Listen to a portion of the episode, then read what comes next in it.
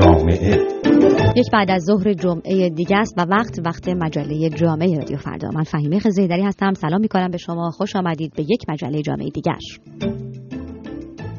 معاون کاهش تقاضای ستاد مبارزه با مواد مخدر با اشاره به طرح شیوع شناسی اعتیاد در سال 1390 به خبرگزاری فارس گفته است که بر اساس این طرح مشخص شده که 22 درصد معتادان ایرانی دارای تحصیلات دانشگاهی یعنی مدرک تحصیلی لیسانس به بالا هستند و 75 درصد هم مدرک دیپلم به بالا دارند اما نوع اعتیاد در افراد بی سواد شدت بیشتری دارد و نجات آنها هم به مراتب سختتر از افراد باسواد است.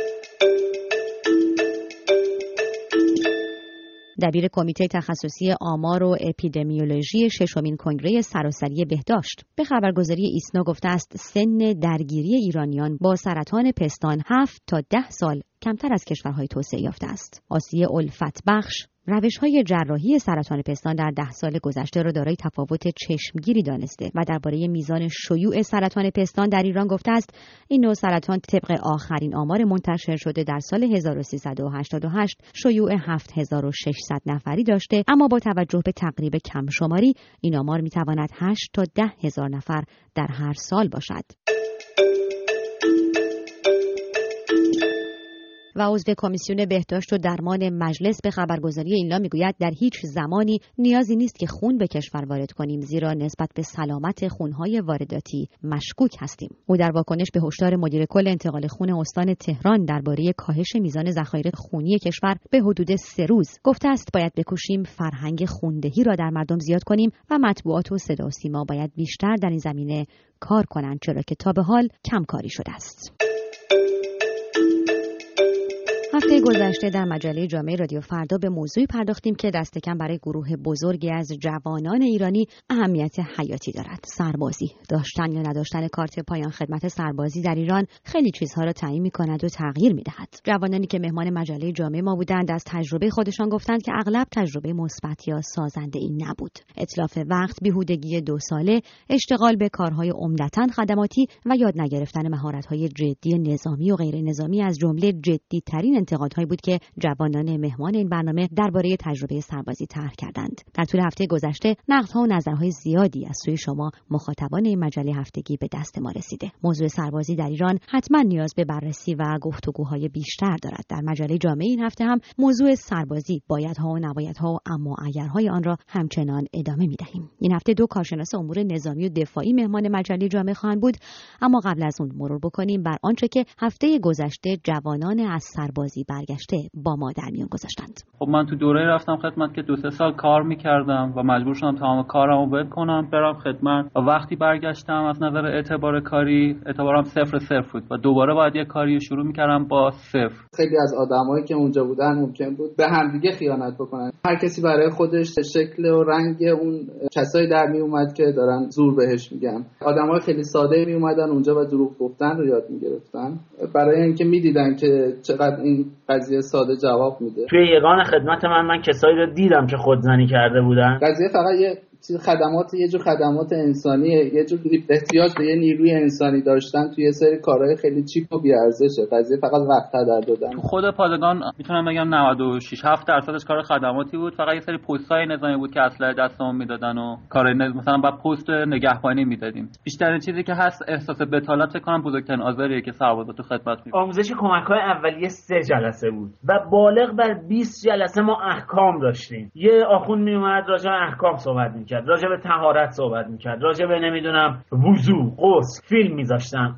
اصلا فیلم شده بود دیگه میخوابیدی. ولی یک جلسه یک جلسه یک نفر نیومد راجع به بند آوردن خونریزی به این سربازا یاد اتفاقا جالبه برام که ما به خدمت سربازی رفتیم ولی اصلا ماهیت نظامی توی قضیه نمی‌بینیم اون چنان پررنگ باشه. سربازها در دوران سربازی دقیقا باید چه آموزشهایی ببینند؟ آیا استانداردهای مشخصی در سطح جهان وجود دارد؟ حسین آریان کارشناس امور نظامی رادیو فردا می‌گوید پیش از هر نوع آموزش دیگری اولویت در دوران سربازی با آموزش های اساسی نظامی است. معمولا ارجحیت در رابطه با آموزش که به این افراد داده میشه برای آماده کردن این افراد و بالا بردن سطح کارایی اینها هست برای دفاع از کشور برای اینکه یک سرباز یک افسری باشند که بتونن از کشور در صورت لزوم دفاع بکنن به این از بسیاری جهات برای کشوری برای ایران واقعا مهمه. چرا؟ برای اینکه اگر ما به نیروی زمینی ارتش ایران توجه بکنیم که در واقع نیروی مادر هست بیش از هفتاد درصد اشخاصی که در اون نیرو خدمت می‌کنند افراد وظیفه است. یعنی اگر این افراد آموزش که درست حسابی نبینند اون وقت خیلی به راحت میشه گفت که سطح کارایی اون نیرو واقعا افول خواهد کرد. تجربه به کار گرفتن جوانان در دوران سربازی در امور غیر نظامی و مشغول کردنشان با امور خدماتی را با حسین آریان در میان می‌گذارم. خب اونا واقعا کارهای خلاف است. نبایستی انجام بگیره. خیلی به استراحت میگم. اینکه بخوان از افراد وظیفه استفاده بکنن برای کارهای متفرقه برای اینکه به یه شخص خاصی کمک بکنن کارهایی را انجام بدن که مثلا برای نمونه حالت گماشتگی داشته باشه برای ارائه خدمت به یه نفر اونها خلاف مقررات است 61 درصد کشورهای جهان امروز خدمت اجباری سربازی ندارند. از هوشنگ حسنیاری مهمان دیگر این برنامه و استاد کالج سلطنتی نظامی کانادا می‌پرسم که آیا اجباری بودن سربازی در ایران به نفع تربیت نظامی و دفاعی حرفه‌ای کشور است؟ سربازی از گذشته در ایران به عنوان یک مرحله مردساز از قول به بسیاری ایرانی ها دیده می‌شد.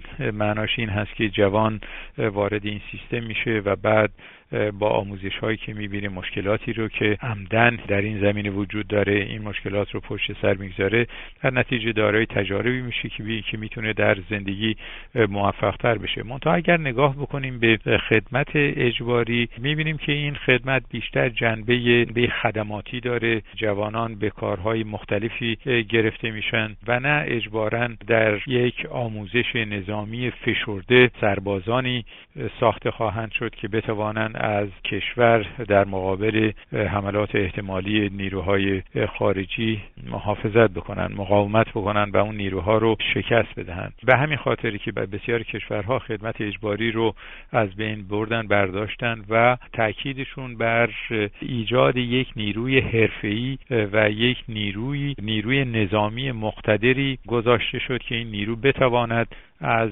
کشور دفاع بکنه. در مورد خدمت اجباری در ایران چون این امری رو نمی‌بینیم. و اگر نگاه بکنیم به وضعیت بسیار دشواری که در سراوان پیش اومد در چند روز گذشته و تعدادی از این سربازان وظیفه در این امر جان خود را از دست دادن در مطبوعات ایران این حرف بالا گرفته که سربازان آمادگی چون این کاری رو نداشتن که به چون این نوعی از خدمت گمارده بشوند.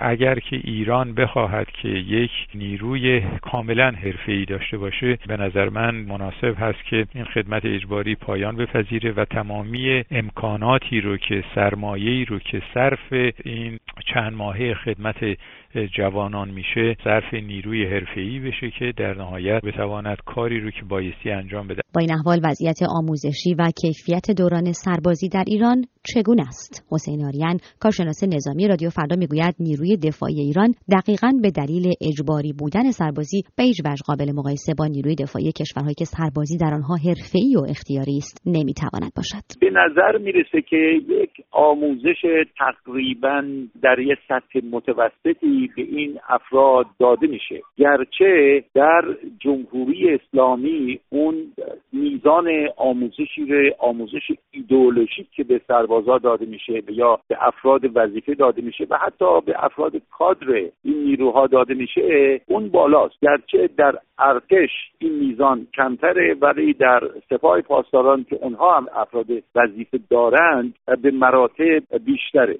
ولی تا اونجایی که ما می‌تونیم به هر حال ارزیابی بکنیم و ببینیم از یک کارایی به نسبه لازم و به طور کلی در مقایسه با کشورهای اطراف بد نیستند. گو اینکه به هیچ وجه قابل مقایسه با ارتش هایی نیستند که افراد حرفه‌ای در اون خدمت می‌کنند و در واقع ارتش حرفه‌ای هستند. سربازی در لغت به معنای سرباختن و ایستادن تا پای جان است. بسیاری کارشناسان و ناظران معتقدند اگر سربازی اختیاری و به انتخاب و حرفه‌ای باشد و نه اجباری به معنای خود بیشتر نزدیک خواهد شد. در پایان یک مجله جامعه دیگر در این عصر جمعه اجازه بدید که از همراهیتون سپاسگزاری کنم. من فهیمه خزریدری هستم.